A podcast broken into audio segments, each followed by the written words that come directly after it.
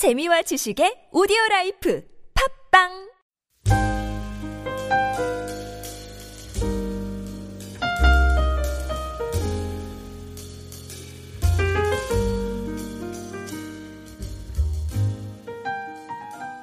우리가 새벽기도에 계속 산상수훈을 지금 묵상하고 있습니다. 예, 산상수훈은 예수님께서 갈릴리 갈릴리가 이렇게 바다 이렇게 돼 있잖아요. 왼쪽 서북쪽에 그 가버나움이라는 어촌에 베드로의 집에서 머물면서 어, 이렇게 사역을 하실 때 그 남쪽으로 예루살렘으로 가는 쪽에 이게 산지예요. 산 위로 이렇게 올라가는 그 산 중턱에서 그 몰려온 여러 대중들을 상대로 설교하신 게 아니고 제자들을 상대로 설교를 하신 것 그걸 이제 명심해 주시고요. 그래서 이 마태복음의 세리 마태가 그걸 듣고 기억을 해서 다 이거 기록을 한 건데 5장부터 7장까지 160절입니다. 전부 다. 그래서 이 산상수훈의 핵심은 하나님의 예수님의 제자된 자의 정체성입니다. 정체성. 그래서 처음에 나오죠. 팔복. 어떻게 하면은 하나님께 예수님께 복이 있는 자, 다가가는 자가 되느냐. 그 다음에 세상에서 우리는 하나님의 예수님의 부르심을 받았지만 하나님의 부르심을 받지만 세상에서 살잖아요. 세상에서 살면서 우리의 정체성은 빛과 소금,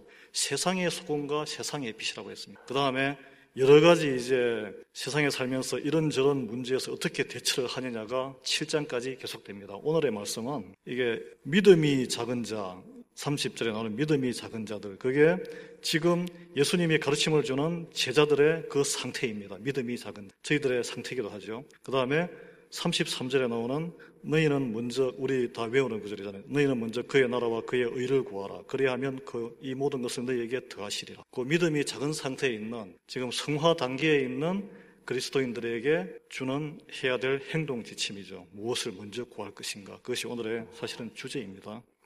근데 이제 오늘 본문 우리가 25절에 한번 보시죠. 25절 한번 띄워 보실래요? 같이 읽겠습니다. 그러므로 내가 너희에게 이르노니 목숨을 위하여 무엇을 먹을까 무엇을 마실까 몸을 위하여 무엇을 입을까 염려하지 말라. 목숨이 음식보다 중하지 아니하며 몸이 의복보다 중하지 아니하냐. 이렇게 이제 오늘 본문 말씀이 시작되는데 접속어가 그러므로 이렇게 했을 때는 주목해야 됩니다. 그러므로라고 한 것은 어제 말씀과의 인과관계, 어제 말씀이 결론이란 이야기예요. 이게 오늘 말씀이.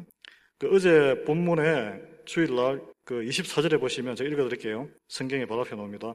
한 사람이 두 주인을 섬기지 못할 것이니 혹 이를 미워하고 저를 사랑하거나 혹 이를 중히 여기고 저를 경히 여김이라. 너희가 하나님과 재물을 겸하여 섬기지 못하느니라. 예수님께서 사람은 마음속에 두 주인을 못 섬긴다. 근데 우리는 두 주인을 섬기고 싶어 하죠, 사실은. 교회도 다니고 하나님도 믿으며 그 다음에 세상 것도 돈도 좀 벌고 싶고 이렇게.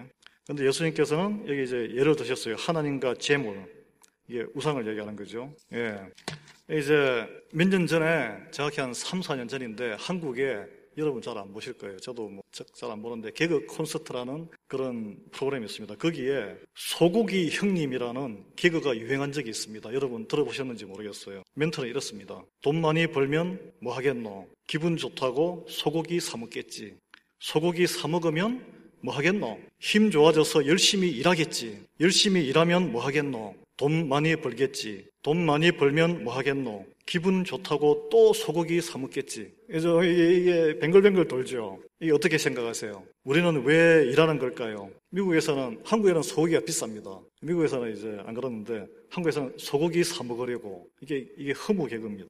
이게 이제 한국에 이 개그가 하도 유행을 하니까 신문에서 한국인들이 그 성장 만능주의, 그 다음에 속도 전쟁, 살아남기 위해서 그게 얼마나 부질없고 험한 것인가, 그걸 풍자한 것이라고 신문의 칼럼에 화제가 되기도 했어요. 그래서 이게 뼈 있는 말입니다. 사실 우리 사람들은 먹고 살기 위해서 염려를 하고 있습니다. 항상 이민사회도 마찬가지죠. 이민사회도 얼마나 서바이브 하기가 사실 힘듭니까? 예. 그런데 오늘 예수님은 아까 처음에 25절 읽었지만 그 말은 사실은 살기 위해서 먹고 마시는 일을 염려하지 말라고 하신 거예요. 그것이 예수님을 따라오는 제자들이 취해야 될 염려를 내려놓으라. 그래서 무엇을 입을까? 입는 거는 다른 사람의 이게 눈과 사회적인 지위를 이야기하는 거거든요. 그것도 염려하지 말라고 하십니다. 그 이후로 목숨과 몸이 먹는 것과 옷들보다 더 중요하다라고 오늘 본문은 말씀하고 있는데 이 목숨은 숨은 생명은 다 아시다시피 우리에게 속한 게 아니고 하나님이 주신 거고 하나님에게 속한 거예요. 그래서 하나님의 주권됨을 인정해 주라는 거예요. 근데 어떻게 보면 당연한 말씀입니다. 누구나 목숨과 자기 몸을 음식이나 옷보다 더 중요하게 여깁니다. 생명이 더 중요하잖아요, 옷보다. 그런데 곰곰이 생각해 보십시다. 곰곰이 생각하면 우리의 일상생활이 과연 그런가? 우리는 열심히 일하잖아요. 필사적으로 살고 있는데 그러면서 그 일 속에 매여가지고 잊을 때가 있습니다. 정신이 피폐지도록 일을 빠져서 혹사당하고 몸이 망가지고 있어도 우리 영혼에 대해서는 별로 생각을 안 하고 깨닫지 못할 때가 많아요. 그래서 어떻게 보면 우리가 내일의 안녕을 위해서, 페이먼을 위해서, 그리고 자녀들을 위해서, 그죠? 그 다음에 또 우리가 그로서리 할 돈이 필요하잖아요. 그로서리 마켓, 이, 이 살. 그 다음에 건강. 이런 염려, 저런 염려에 그런 게 막 쏟아져 들어옵니다. 그게 우리가 세상을 사는 그리스도인들도 똑같은 환경입니다. 염려는 쏟아져 들어옵니다. 그리고 또 그 와중에 무엇을 또 성취하고 싶은 성취 욕구도 염려의 큰 원인이 됩니다. 그래서 이 염려는 우리가 피해 나갈 수 없는 이 달리기를 하면 허들 경기처럼 이게 이거 허들을 뛰어넘어야 되는 거예요. 우리 그리스도인들은 이제 염려라는 단어의 의미를 제가 한번 찾아봤습니다. 염려라는 단어의 의미는 이 마음이 하나로 모여서 평정심을 유지하지 못하게 하는 이 우리가 핸드폰을 땅에 떨어뜨리면 이 스크린에 금이 쫙 가잖아요. 그 찌르르 갈라져 있는 그런 상태를 이 헬, 이 원래 단어에서는 그 염려라는 단어더라고요. 그래서 마음이 나눠져 버린 거예요. 한, 마음이 모여서 하나님이 주시는 이 평정함을 유지를 하고 우리가 굳건하게 살아야 되는데 마음이 쪼개지는 거예요. 이렇게 분심. 예. 그런 이제 걱정과 염려가 있을 때 우리는 마음이 불안하고 당연히 집중이 안 되죠. 예. 잠도 안 오죠. 그런 마음에는 하나님께서 오시기도 힘듭니다. 예. 걱정이 가득 메고 되는 거죠. 그런데 오늘 말씀으로 돌아가 보면 예수님께서 이 말씀을 하고 있는 청중, 제가 오늘 이 새벽 기도를 하고 있는 청중은 다 우리 예수님을 영접한 그리스도인들이에요. 새벽 기도에 나오시는 분들. 예수님도 당시에 마찬가지였습니다. 그 말씀을 하고 있는 청중이 불신자들이 아니었어요. 누구죠? 제자들이 제자들. 저는 좀 이게 좀 약간 좀 황당했습니다. 제자들에게 그분들은 다 던지고 처자식도 버리고 다 이분이 메시아다 이렇게 탁 그리고 말씀에 가슴이 뜨거워지고 그런 사람인데 그 사람을 향해서 세상적인 염려와 걱정을 다 내려놔라. 그 설교를 지금 하시는 거예요. 그 상황은 그 제자들이 여전히 세상적인 염려와 걱정에 휘둘리고 있다는 것을 예수님께서 보셨기 때문에 그 말씀을 하셨다고 저는 생각합니다. 그래서 이적도 받고 병치유하는 것도 눈으로 목격을 했고 그리고 자기들이 그토록 바라던 민족, 이 유대 민족의 몇백 년 동안, 400년 암흑 기간 동안 그 바라던 말로 맞았던 메시아다. 그렇기 때문에 따라 나선 거죠. 그럼에도 불구하고 이렇게 막 다니고 그 베드로 집에서도 유하고 하니까 어디에서 자야 될지 내일은 어디서 잘까 우리가 또 먹을 것은 내일은 뭘 먹을까 내가 또 베드로 같은 경우에 뭐 아니면은 다른 다 잡이 있고 가족을 부양했는데 놔두고 온 처자식이나 부모 자식은 어떻게 살까 그게 그래서 내가 이게 따라가는 게 지금 이게 잘하고 있는 건가? 그런 생각을 많이 하죠. 그래서 우리 사역자의, 교육자의 길을 걷고 있는 저도 그런 생각을, 과정을 많이 겪고 있고 지금도 기도로 이렇게 분투하고 있습니다, 사실은. 그리고 그리스도인들도 그리스도인들의 삶을 살면서 세상의 불혜택을 받는 일이 많을 줄 압니다. 예. 그 저와 여러분도 마찬가지죠. 예수님을 구주로 영접하고 감격과 기쁨을 맛보았지만 여전히 세상 염려에 이렇게 짓눌려서 있습니다. 기도의 자리가 나와도 이것 저런 염려 때문에 기도에 나오실 수도 있고 기도하실 때 염려를 묵상하실 수도 있어요. 예. 그리고 또 가정이라든지 사업체 또 여러 가지 인간관계 교회 내에서의 심지어 우리 교우들 간의 관계가 꼬여가지고 마음이 이렇게 나눠지고 뒤숭숭할 때가 그러진 않습니까? 예. 근데 이제 잘 살펴보시면 그 염려의 이면에 그것이 하나님의 이런 뭔가 이 콜링으로부터는 거룩한 부담감인지 아니면 나의 자존심이나 유익을 위한 탄심에서 비롯된 것인지 그걸 한번 살펴봐야 됩니다. 이제 이 앞서서 사실 우리 세상 사람들은 우리 교회 말고 우리는 그런 걸 자각하고 있잖아요. 세상 사람들은 사실은 살기 위해서 먹고 사는 것이 아니라 먹고 사는 일에 목숨을 거는 것이 세상입니다. 예. 그래서 우리도 사실 저도 그랬어요. 일단은 보다 나은 일자리 그리고 보다 나은 자녀 교육 있으면은 가감하게 거주지를 옮깁니다. 가장 좋은 학군이 집값도 비싸죠. 심지어 다른 나라 이민까지 갑니다. 그렇지만 그게 이제 내가 더 잘 되고 이런 게 더 자녀가 잘 되는 게 가치 기준의 기준이 되는 거예요. 근데 예수 그리스도의 복음의 씨앗이 들어가고 믿음이 생기면 이 판단의 기준이 바뀌게 됩니다. 그걸 경험하시잖아요. 자신의 삶의 유익함을 쫓아가는 것이 아니라 하나님의 소명을 발견하고 순종하는 결정으로 방향을 전환하는 겁니다. 그래서 휴가를 내 가지고 성교에 가기도 하고 자기의 이 좋은 옷을 살 걸 털어서 외롭게 고립되어 있는 성도들에게 밥을 사주기도 하고 가서 보살피기도 하고 또 심하게는 성교하기도 하고 우리 환경에 우리 사모님 앉아 계신데 힘들게 하면서 이렇게 다니시면서 미자리 교회에 가서 몸이 파스져라 가서 간증하고 예, 헌신하는 거예요. 예수님은 오늘 말씀에서 우리가 요점은 동시에 두 주인을 섬길 수가 없다. 두 주인. 쉽게 이야기하면 하나님이냐 아니면은 세상에 같이 우상이냐 우상이라고 이런 표현을 하죠. 양자택일입니다. 여러분 다 연애를 다 해보셨잖아요. 동시에란 말이 중요해요. 동시에 두 남자를 두 여인을 뭐 동시에 만날 수는 있죠. 그래 이제 저희 편으로는 동시 패션이라고 그러는데 만날 수는 있는데 그 마음속에 똑같이 동시에 넣고 사랑할 수는 없는 거예요. 그게 재정, 그게 정신분열증입니다. 그렇게 되면. 예. 그래서 이게 우리가 생명이 하나님과 연결된 사실을 깨닫지 못할 때는 사람은 그래요. 세상에 먹고 사는 일에 매달 수밖에 없습니다. 모르기 때문에, 관심이 없기 때문에. 또는 알더라도, 지적으로 알더라도 그걸 깨닫지 못하면 이 영혼과 이 삶이, 목숨이 그리고 그 연결된 인생이 하나님의 주권자 되심을 인정할 수가 없어요. 옛날에 그 정수영 작년에 박사님 그 오셔서 간증한 게 그 핵심이 그겁니다. 마지막 바닥까지 가서 그걸 하나님의 내 주인임을 인정하지 못하면은 세상에 결국은 다 쏠리게 됩니다. 이 교육자의 길도 마찬가지입니다. 직업주의가 되는 거예요. 직업주의. 결국은 먹고 사는데. 예. 그래서 이제 그 열심을 그 방향으로 열심을 내버리면 자기 생각과 세상의 지식을 총동원해서 이제 성취 위주로 가는 거죠. 예. 그러다 보면 그 세상 논리의 노예로 이렇게 얽매이게 되는 거예요.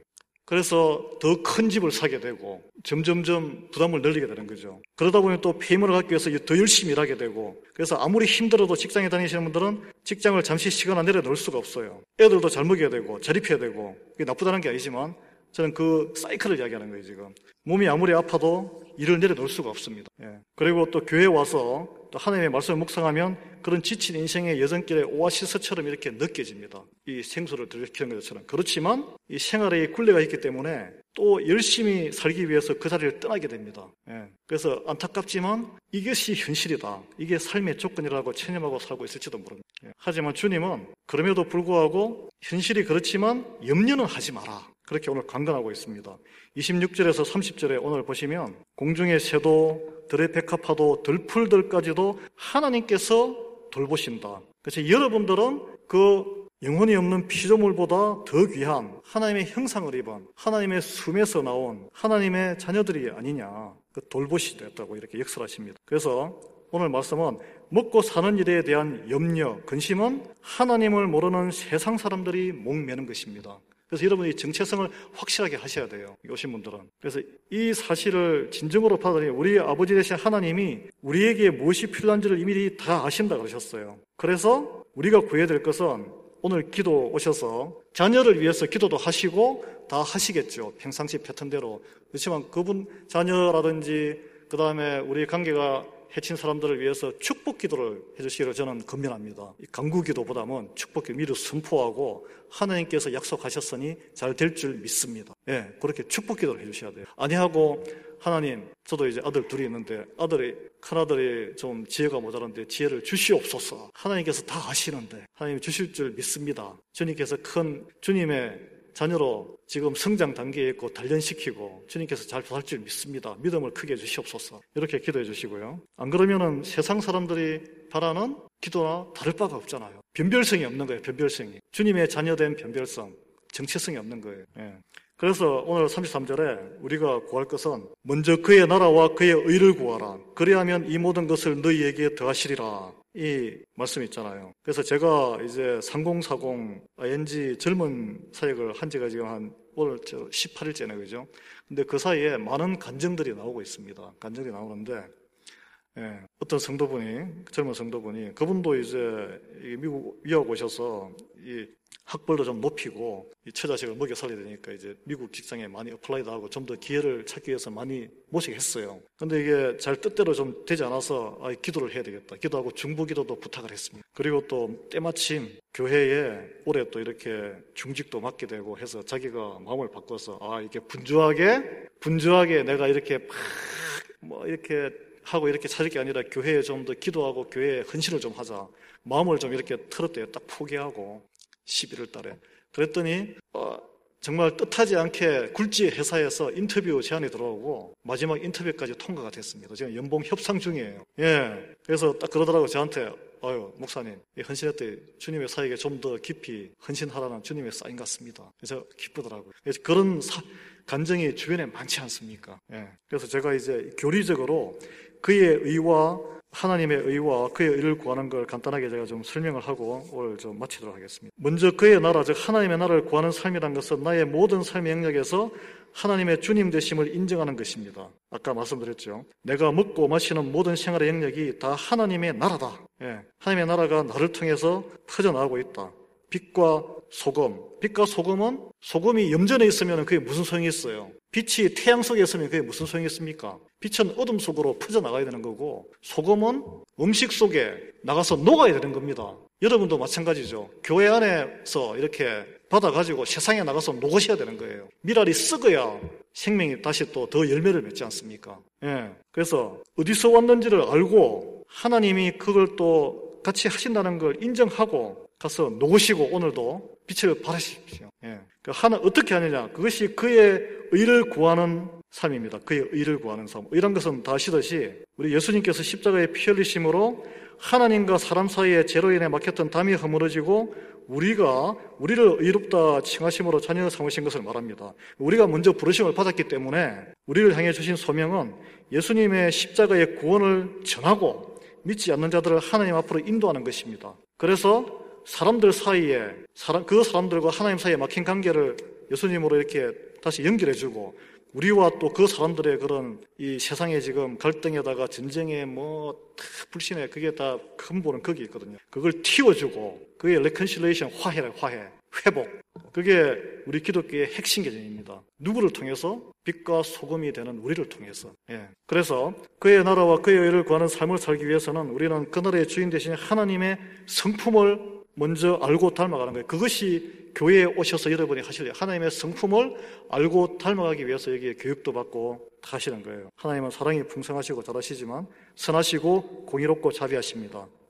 그래서 우리가 하나님을 삶의 주인으로 믿으면서 우리를 향한 하나님의 마음을 모른다면 그것이 비극입니다. 그래서 교회에 오셔서 하실 일은 하나님은 어떤 분이신가? 하나님은 어떤 마음을 가지고 성품은 무엇인가?